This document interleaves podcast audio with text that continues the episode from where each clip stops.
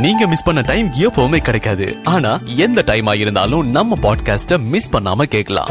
இது அமரர் கல்கி அவர்களின் பொன்னியின் செல்வன். அத்தியாயம் ஆறு நடுநிசை கூட்டம். குறவை கூத்துக்கும் வெறியாட்டத்துக்கும் பின்னர் வந்திருந்த விருந்தினருக்கு பெருந்தர விருந்து நடைபெற்றது. வல்லவரையனுக்கு விருந்து ருசிக்கவில்லை. அவன் உடம்பு கலைத்திருந்தது உள்ளம் கலங்கியிருந்தது. ஆயினும் அவன் பக்கத்தில் இருந்த அவனுடைய நண்பன் கந்தமாறன் அங்கிருந்த மற்ற விருந்தாளிகள் யார் யார் என்பதை பெருமிதத்துடன் எடுத்துக் கூறினான். பழுவேட்டரையரையும் சம்புவரையரையும் தவிர அங்கே மழபாடி தென்னவன் மழவரையர் வந்திருந்தார். குன்றத்தூர் பெருநிலக்கிழார் வந்திருந்தார்.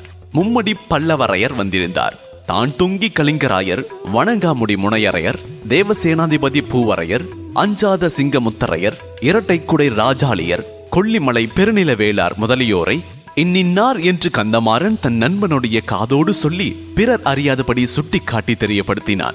இந்த பிரமுகர்கள் சாமானியப்பட்டவர்கள் அல்ல எளிதாக ஒருங்கு சேர்த்து காணக்கூடியவர்களும் அல்ல. அநேகமாக ஒவ்வொருவரும் குறுநில மன்னர்கள் அல்லது குறுநில மன்னருக்குரிய மரியாதையை தங்கள் வீர செயல்களினால் அடைந்தவர்கள். ராஜா அல்லது அரசர் என்பது மருவி அக்காலத்தில் அரையர் என்று வழக்கத்தில் இருந்தது. சிற்றரசர்களுக்கும் சிற்றரசர்களுக்கு சமமான சிறப்பு வாய்ந்தவர்களுக்கும் அரையர் என்ற பட்டம் பெயர் சேர்த்து வழங்கப்பட்டது. அவர்களுடைய ஊரை மட்டும் கூறி அரையர் என்று சேர்த்து சொல்லும் மரபும் இருந்தது. அந்த நாளில் சிற்றரசர்கள் என்றால் பிறப்பினால் மட்டும் அரசர் பட்டம் பெற்று அரண்மனையை சுகபோகங்களில் திளைத்து வாழ்ந்திருப்பவர்கள் அல்ல.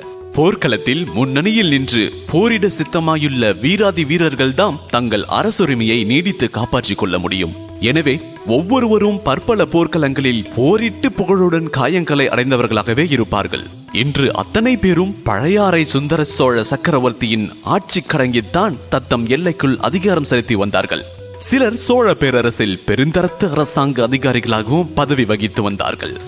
இவ்வளவு முக்கியமான சோழ சாம்ராஜ்ய பிரமுகர்கள் எல்லோரையும் ஒரே இடத்தில் பார்த்தது பற்றி வல்லவரையன் நியாயமாக உவகை கொண்டிருக்க வேண்டும். இருந்தாலும் அவனுடைய உள்ளத்தில் உவகை ஏற்படவில்லை. இவ்வளவு பேரும் எதற்காக இங்கே கூடியிருக்கிறார்கள் என்ற எண்ணம் அவனுக்குள் அடிக்கடி தோன்றியது. ஏதேதோ தெளிவில்லாத ஐயங்கள் அவன் உள்ளத்தில் தோன்றி அழைத்தன மனத்தில் இத்தகைய குழப்பத்துடனேயே வல்லவரையன் தனக்கென்று கந்தமாறன் சித்தப்படுத்திக் கொண்டிருந்த தனியிடத்தில் படுக்க சென்றான். விருந்தினர் பலர் வந்திருந்தபடியால் வல்லவரையனுக்கு அம்மாபெரும் மாளிகையின் மேல் மாடத்தில் ஒரு மூலையில் இருந்த மண்டபமே படுப்பதற்கு கிடைத்தது. நீ மிகவும் களைத்திருக்கிறாய் ஆகையினால் நிம்மதியாக படுத்து தூங்கு. மற்ற விருந்தாளிகளை கவனித்துவிட்டு நான் உன் பக்கமாக வந்து படுத்துக் கொள்கிறேன் என்று கந்தமாறன் சொல்லிவிட்டு போனார். படுத்த உடனேயே வந்தியத்தேவனுடைய கண்களை சுழற்சி கொண்டு வந்தது. மிக விரைவில் நித்திரா தேவி அவனை ஆட்கொண்டாள். ஆனாலும் என்ன பயன்? மனம் என்பது ஒன்று இருக்கிறதே அதை நித்திரா தேவியினால் கூட கட்டுக்குள் வைக்க முடிவதில்லை. உடல் அசைவற்று கிடந்தாலும் கண்கள் மூடியிருந்தாலும் மனத்தின் ஆழத்தில் பதிந்து கிடக்கும் எண்ணங்கள் கனவாக பரிணமிக்கின்றன.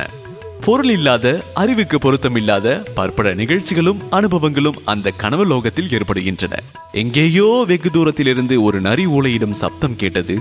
ஒரு நரி பத்து நரியாகி நூறு நரியாகி ஏகமாக ஓலையிட்டன. ஊளையிட்டுக் கொண்டே வந்தியத்தேவனை நெருங்கி நெருங்கி நெருங்கி வந்தன. காரிருள் அந்த நரிகளின் கண்கள் சிறிய சிறிய நெருப்பு தணல்களைப் போல ஜொலித்துக் கொண்டு அவனை அணுகி வந்தன. மறுபக்கம் திரும்பி ஓடி தப்பிக்கலாம் என்று வந்தியத்தேவன் பார்த்தான். அவன் பார்த்த மறுதிசையில் பத்து நூறு ஆயிரம் நாய்கள் ஒரே மந்தையாக குறைத்துக் கொண்டு போய் பாய்ந்து ஓடி வந்தன. அந்த வேட்டை நாய்களின் கண்கள் அனல் பொறிகளைப் போல ஜொலித்தன. நரிகளுக்கும் வேட்டை நாய்களுக்கும் நடுவில் அகப்பட்டுக் கொண்டால் தன்னுடைய கதி என்னவாகும் என்று எண்ணிய வந்தியத்தேவன் நடுங்கினான். நல்ல வேலை எதிரே ஒரு கோயில் தெரிந்தது.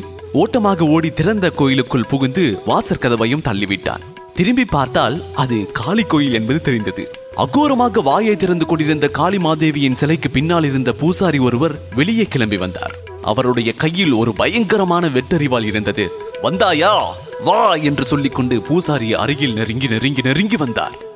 நீ பிறந்த அரசு குலத்த வரலாறு என்ன? எத்தனை ஆண்டுகளாக உன் குலத்தினர் அரசு புரிகின்றனர்? உண்மையை சொல் என்று பூசாரி கேட்டார். வானர் குலத்து வல்லவரையர் முன்னூறு ஆண்டுகள் அரசு புரிந்தவர். என் தந்தையின் காலத்தில் வைத்தும்பராயர்களால் அரசை இழந்தோம் என்றார் வந்தியத்தேவன். அப்படியானால் நீ தகுந்த பழியல்ல ஓடிப்போ என்றார் பூசாரி. திடீரென்று காளிமாதேவியின் இடத்தில் கண்ணபெருமான் காட்சியளித்தார். கண்ணன் சந்நிதியில் இரண்டு பெண்கள் கையில் பூமாலையுடன் ஆண்டாள் பாசுரம் பாடிக்கொண்டு வந்து நடனம் ஆடினார்கள். இதை வல்லவரையன் பார்த்து பரவசம் அடைந்திருக்கையில் அவனுக்கு பின்புறத்தில் கண்டோம் கண்டோம் கண்டோம் கண்ணுக்கினியன கண்டோம் என்ற பாடலை கேட்டு திரும்பி பார்த்தான். பாடியவன் ஆழ்வார்க்கடியான் நம்பிதான். இல்லை ஆழ்வார்க்கடியானுடைய தலை பாடியது. அந்த தலை மட்டும் பலிபீடத்தில் வைக்கப்பட்டிருந்தது.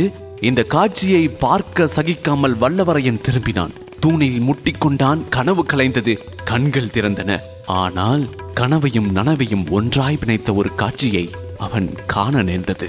அவன் படுத்திருந்த இடத்துக்கு நேர் எதிர்ப்புறத்தில் கடம்பூர் மாளிகையை சுற்று மதிலின் மேலே ஒரு தலை தெரிந்தது. அது அந்த ஆழ்வார்க்கடியான் நம்பியின் தலைதான். இந்த தடவை அது கனவல்ல வெறும் பிரம்மையும் அல்லவென்பது நிச்சயம். ஏனென்றால் எத்தனை நேரம் பார்த்தாலும் அந்த தலை அங்கேயே இருந்தது. அது வெறும் தலை மட்டுமல்ல தலைக்கு பின்னாலே உடம்பு இருக்கிறது என்பதையும் எளிதில் ஊகிக்கக்கூடியதாய் இருந்தது. ஏனென்றால் ஆழ்வார்க்கடியனுடைய கைகள் அந்த மதில் ஓரத்தின் விளிம்பை பிடித்துக் கொண்டிருந்தன. அதோடு அவன் வெகு கவனமாக மதிலுக்கு கீழே உட்புறத்தை உற்று நோக்கி கொண்டிருந்தான். அவன் அவ்வளவு கவனமாக அங்கேயே என்னதை பார்க்கிறான்? இதில் ஏதோ வஞ்சக சூழ்ச்சி இருக்க வேண்டும். ஆழ்வார்க்கடியான் நல்ல நோக்கத்துடன் அங்கு வந்திருக்க முடியாது. ஏதோ துஷ்ட நோக்கத்தோடு தீய செயல் புரிவதற்காகவே வந்திருக்கிறான். அவன் அவ்விதம் தீ செயல் புரியாமல் தடுப்பது கந்தமாறனின் உயிர் நண்பனாகிய என் கடமை அல்லவா? எனக்கு அன்புடன் ஒருவேளை அன்னம் அளித்தவர்களின் வீட்டுக்கு நேரக்கூடிய தீங்கை தடுக்காமல் நான் சும்மா படுத்துக் கொண்டிருப்பதா என்று தனது மனதில் தோன்றியது. வல்லரையன் துள்ளி எழுந்தான். பக்கத்தில் கழற்றி வைத்திருந்த உரையுடன் சேர்ந்த கத்தியை எடுத்து இடுப்பில் செருகிக் கொண்டான். ஆழ்வார்க்கடியானுடைய தலை காணப்பட்ட திக்கை நோக்கி நடந்தான். மாளிகை மேல் மாடத்தில் ஒரு மூலையில் இருந்த மண்டபத்தில் அல்லவா வல்லவரையன் படுத்திருந்தான். அங்கிருந்து புறப்பட்டு மதில் சுவரை நோக்கி நடந்த போது மேல் மாடத்தை அலங்கரித்த மண்டப சிகரங்கள் மேடைகள் விமான ஸ்தூபிகள் தூண்கள் ஆகியவற்றை கடந்தும் தாண்டியும் சுற்றி வளைத்தும் நடக்க வேண்டியதாயிருந்தது சற்று தூரம் அவ்விதம் நடந்த பிறகு திடீரென்று எங்கிருந்தோ பேச்சு குரல் வந்ததை கேட்டு வல்லவரையன் தயங்கி நின்றான். அங்கிருந்த ஒரு தூணை பிடித்துக் கொண்டு தூணில் மறைவில் நின்றபடி எட்டி பார்த்தான். கீழே குறுகலான முற்றம் ஒன்றில் மூன்று பக்கமும் நெடுஞ்சுவர் சூழ்ந்திருந்த இடத்தில் பத்து பனிரெண்டு பேர் உட்கார்ந்திருந்தார்கள். ஆதிமதியின் வெளிச்சத்தை நெடுஞ்சுவர்கள் மறைத்தன. ஆனால் ஒரு சுவரின் பதித்திருந்த இரும்பு அகல் விளக்கில் எரிந்த தீபம் கொஞ்சம் வெளிச்சம் தந்தது. அங்கிருந்தவர்கள் அத்தனை பேரும் அன்று இரவு விருந்தின் போது அவன் பார்த்த பிரமுகர்கள்தான். சிற்றரசர்களும் சோழ சாம்ராஜ்ய அதிகாரிகளும் தான். அவர்கள் ஏதோ மிக முக்கியமான விஷயத்தை பற்றி கலந்தாலோசிக்கவே நள்ளிரவு நேரத்தில் அங்கே கூடியிருக்க வேண்டும். அவர்கள் என்ன செய்கிறார்கள் என்ன பேசுகிறார்கள் என்பதைத்தான் ஆழ்வார்க்கடியான் மதில் சுவர் மீதிலிருந்து அவ்வளவு கூர்மையாக கவனித்துக் கொண்டு வருகிறார். ஆழ்வார்க்கடியான் மிக பொல்லாத கெட்டிக்காரன் என்பதில் ஐயமில்லை. அவன் இருக்கும் இடத்திலிருந்து கீழே கூடி பேசுகிறவர்களை ஒருவாறு பார்க்க முடியும். அவர்களுடைய பேச்சை நன்றாய் கேட்கவும் முடியும். ஆனால் கீழே உள்ளவர்கள் ஆழ்வார்க்கடியானை பார்க்க முடியாது. அந்த இடத்தில் மாளிகை சுவர்களும் மதில் சுவர்களும் அவ்வாறு அமைந்திருந்தது. அத்தகைய இடத்தை ஆழ்வார்க்கடியான் எப்படி கண்டுபிடித்துக் கொண்டு வந்திருக்கிறான்? கெட்டிக்காரன் தான் சந்தேகமில்லை. ஆனால் அவனுடைய கெட்டிக்காரத்தனமெல்லாம் இந்த வானர் குலத்து வந்தியத்தேவனிடம் பலிக்காது. அந்த வேஷதாரி வைஷ்ணவனை கைப்பிடியால் பிடித்து கொண்டு வந்து என்று யோசித்தான். அப்படி அவனை பிடிப்பதாயிருந்தால் கீழே கூடியுள்ளவர்களுடைய கவனத்தை கவராமல் அவன் உள்ள மதில் சுவரை அணுக முடியாது. அவ்வாறு அவர்கள் பார்க்கும்படிதான் நடக்க வேண்டும் என்றால் அதில் அபாயம் இருக்கலாம். திடீரென்று வல்லவரையனுக்கு ஒரு எண்ணம் தோன்றியது. இன்றைக்கு நாள் பார்த்து இவன் இங்கே வந்திருக்க வேண்டியதில்லை என்று சம்புவரையர் கூறியது நினைவுக்கு வந்தது. இவர்கள் எல்லோரும் ஏதோ முக்கிய காரியமாகத்தான் கலந்தாலோசிப்பதற்காக இங்கே வந்திருக்கின்றார்கள். அவர்களுடைய யோசனையை பற்றி பிறர் அறிந்து கொள்வதில் அவர்களுக்கு விருப்பமில்லை என்பது தெளிவான ஒன்று. அப்படி இருக்கும் போது தன்னை திடீரென்று அவர்கள் பார்த்தால் தன் பேரில் சந்தேகப்பட்டு விடலாம் அல்லவா? ஆழ்வார்க்கடியானை பற்றி அவர்களுக்கு தான் சொல்வதற்குள் அவன் மதில் சுவரிலிருந்து வெளிப்புறம் குதித்து ஓடிவிடுவான். ஆகையால் தன் பேரில் சந்தேகம் ஏற்படுவது உறுதியாகிவிடும். படுத்திருந்தவன் எதற்காக இங்கு வந்தா என்றால் என்ன விடை சொல்வது? கந்தமாறனின் நிலைமையை சங்கடத்துக்கு உள்ளாக்கத்தான் முடியும். ஆஹா! கந்தமாறன் இந்த கூட்டத்தின் ஒரு பக்கத்தில் உட்கார்ந்திருக்கிறானே. அவனும் இந்த கூட்டதாரரின் ஆலோசனையில் கலந்து கொண்டிருக்கிறான் போலும் காலையில் கந்தமாறனை கேட்டால் எல்லாம் தெரிந்து விடுகிறது என்று மனதிற்குள் சிந்தித்தான். அச்சமயம் அக்கூட்டத்தாருக்கு பக்கத்தில் வைக்கப்பட்டிருந்த மூடு பல்லக்கு வந்தியத்தேவனுடைய கவனத்தை கவர்ந்தது. ஆ இந்த பல்லக்கு பழுவேட்டரையருடன் அவருடைய யானையை தொடர்ந்து வந்த பல்லக்கு அல்லவா? அதற்குள்ளே இருந்த பெண் ஒரு கணம் திரையை நீக்கி வெளியே பார்த்த பெண் இப்போது இந்த மாளிகையில் எந்த பகுதியில் இருக்கிறாளோ அந்த புறத்துக்கு கூட இவளை இந்த கிழவர் அனுப்பவில்லையாமே. கொஞ்சம் வயதானவர்கள் இளம் பெண்களை மணந்து கொண்டாலே இந்த சங்கடம்தான். சந்தேகம் அவர்கள் பிராணனை வாங்குகிறது. ஒரு நிமிடம் கூட தங்களுடைய இளம் மனைவியை விட்டு பிரிந்திருக்க அவர்களுக்கு மனம் வருவதில்லை ஒருவேளை இப்போது கூட இந்த பல்லக்கிலேயே பழுவேட்டரையருடைய இளம் மனைவி இருக்கிறாளோ என்னமோ? ஆகா இந்த வீராதி வீரரின் தலைவிதியை பார். இந்த வயதில் ஓர் இளம் பெண்ணிடம் அகப்பட்டு கொண்டு அவளுக்கு அடிமையாகி தவிக்கிறார். அப்படியொன்றும் அவள் ரதியோ மேனகையோ ரம்பையோ இல்லை. வந்தியத்தேவன் ஒரு கணம் அவளை பார்த்தபோது ஏற்பட்ட அருவருப்பு உணர்ச்சியை அவன் மறக்கவில்லை. அத்தகையவளிடம் இந்த வீர பழுவேட்டரையருக்கு என்ன மோகமோ தெரியவில்லையே. அதைவிட அதிசயமானது ஆழ்வார்க்கடியானது பைத்தியம். இந்த பல்லக்கு இங்கே வைக்கப்பட்டிருப்பதனாலேதான் அவன் சுவர் மேல் காத்திருக்கிறான் போலும். ஆனால் அவனுக்கும் அவளுக்கும் என்ன உறவோ என்னமோ நமக்கு என்ன தெரியும். அவள் ஒருவேளை அவனுடைய சகோதரியா இருக்கலாம் அல்லது காதலியாகவும் இருக்கலாம். பழுவேட்டரையர் பலவந்தமாக அவளை கவர்ந்து கொண்டும் போயிருக்கலாம். அவ்வாறு அவர் செய்யக்கூடியவர்தான். அதனால் அவளை பார்த்து பேச ஒரு சந்தர்ப்பத்தை ஆழ்வார்க்கடியான் எதிர்பார்த்து இப்படியெல்லாம் அலைகிறான் போலும். இதை பற்றி நமக்கு என்ன வந்தது?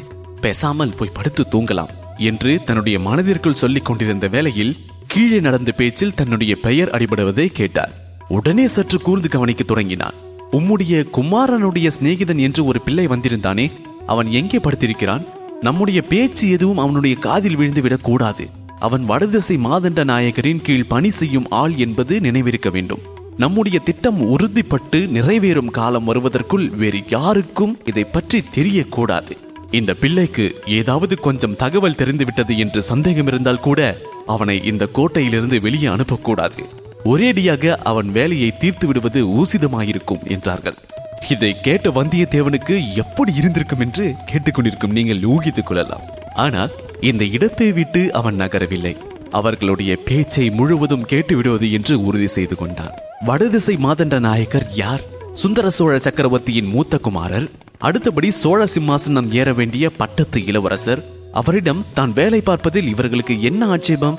அவருக்கு தெரியக்கூடாத விஷயம் இவர்கள் என்ன பேசிவிடப் போகிறார்கள்? என்று கந்தமாறன் தன் சிநேகிதனுக்கு பரிந்து பேசியது வல்லவரையன் காதில் விழுந்தது. மேல்மாடத்து மூளை மண்டபத்தில் வந்தியத்தேவன் படுத்து நிம்மதியாக தூங்கிக் கொண்டிருக்கின்றான். மேலும் தனக்கு சம்பந்தமில்லாத காரியத்தில் அவன் தலையிடுபவனும் அல்ல. அப்படியே அவன் ஏதாவது தெரிந்து கொண்டாலும் அதனால் உங்கள் யோசனைக்கு பாதகம் ஒன்றும் நேராது. அதற்கு நான் பொறுப்பு என்றான் கந்தமாறன். உனக்கு அவனிடம் அவ்வளவு நம்பிக்கை இருப்பது குறித்து எனக்கு மகிழ்ச்சிதான். ஆனால் எங்களில் யாருக்கும் அவனை முன்பின் தெரியாதல்லவா? ஆகையினால் தான் எச்சரிக்கை செய்தோம். நாம் இப்போது பேச போகிறதோ ஒரு பெரிய சாம்ராஜ்யத்தின் உரிமை பற்றிய விஷயம்.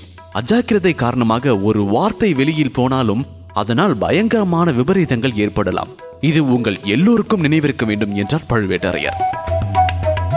அப்படி என்ன ஒரு முக்கியமான விஷயத்த பேச போறாங்க? தெரிஞ்சுக்கணும்னு ரொம்ப அவலா இருக்கீங்களா? இதனுடைய தொடர்ச்சியை அத்தியாயம் ஏழு சிரிப்பும் கொதிப்பும்ல கேட்கலாம். இடைப்பட்ட வேலையில ஃபேஸ்புக்ல என்ன ஃபைன் பண்ணுங்க? Facebook dot com slash Murugan dot radio மற்றும் இன்ஸ்டாகிராமில் ஃபைன் பண்ணுங்க. முருகன் டாட் டிஜே நன்றி வணக்கம்.